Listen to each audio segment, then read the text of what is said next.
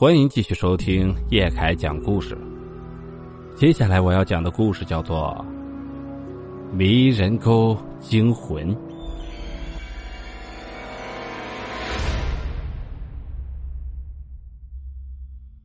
这是我小时候发生的一件事儿，九十年代初吧。那时我家在辽宁，我爸开货车，长途短途都跑，全家都靠着那辆货车养着。路途近的时候，有时候我也会跟车一块去送货啥的。这件事儿大概发生在十月末吧，天都转凉了。那天吃早饭的时候，我爸说他接了个活，要跑丹东拉一趟货。我今天得跑到丹东，可能得晚点回来。啊，路上慢点开啊。从我们那到丹东差不多四个小时的车程。就是早上走，下午就能回来。那天吃完早饭，我爸就出车了，我也去上学了。等我放学回家的时候，按时间来算，我爸早该回来了，可是都没在院子外面看到他的车。我爸还没回来呢。我进屋问了我妈：“啊，没回来，可能路上耽误了。你先洗手吃饭吧。”我也不知道咋回事。而且那时候也不是谁都有手机，也联系不上。我们俩晚上就先吃了，一直等到晚上九点多了，也不见我爸回来。哎呀，都这么晚了，咋还不回来呢？我妈每过一会儿就看看表，开始想我爸别是出了什么事儿了。你别等了，赶紧去睡觉吧。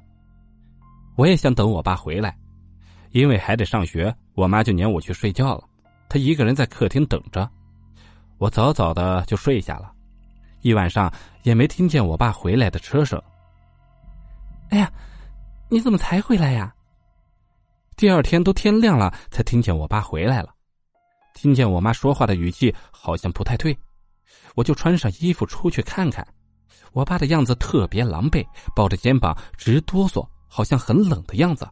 人也特别的憔悴，感觉好像老了好几岁。我妈把他扶上炕，又捂上大被。你这到底遇上啥事儿了？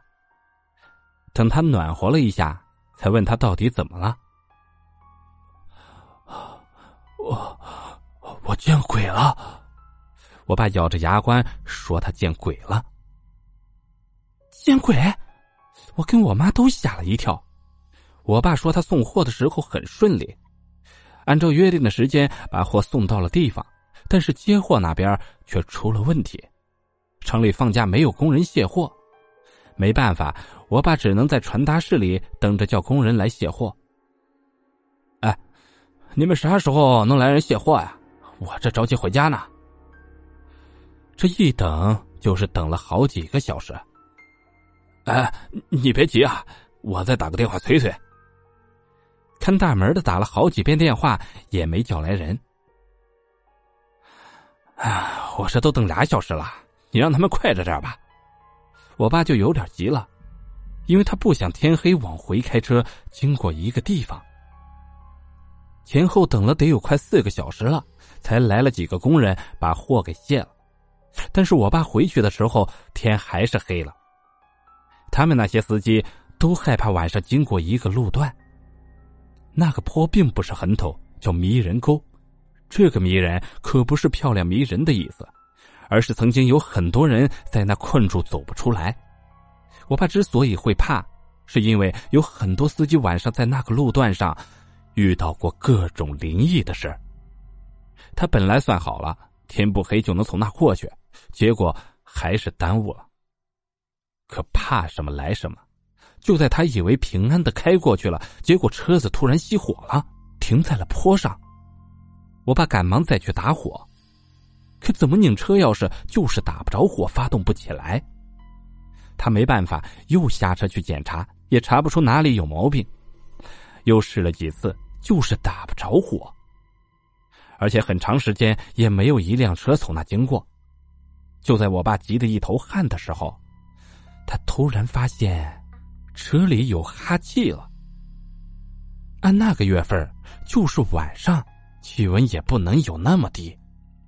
他瞟了一眼车窗，上面已经开始结霜了。啊！我爸当时慌的不行，知道事情不对劲儿了，而且手指也冻得发木了。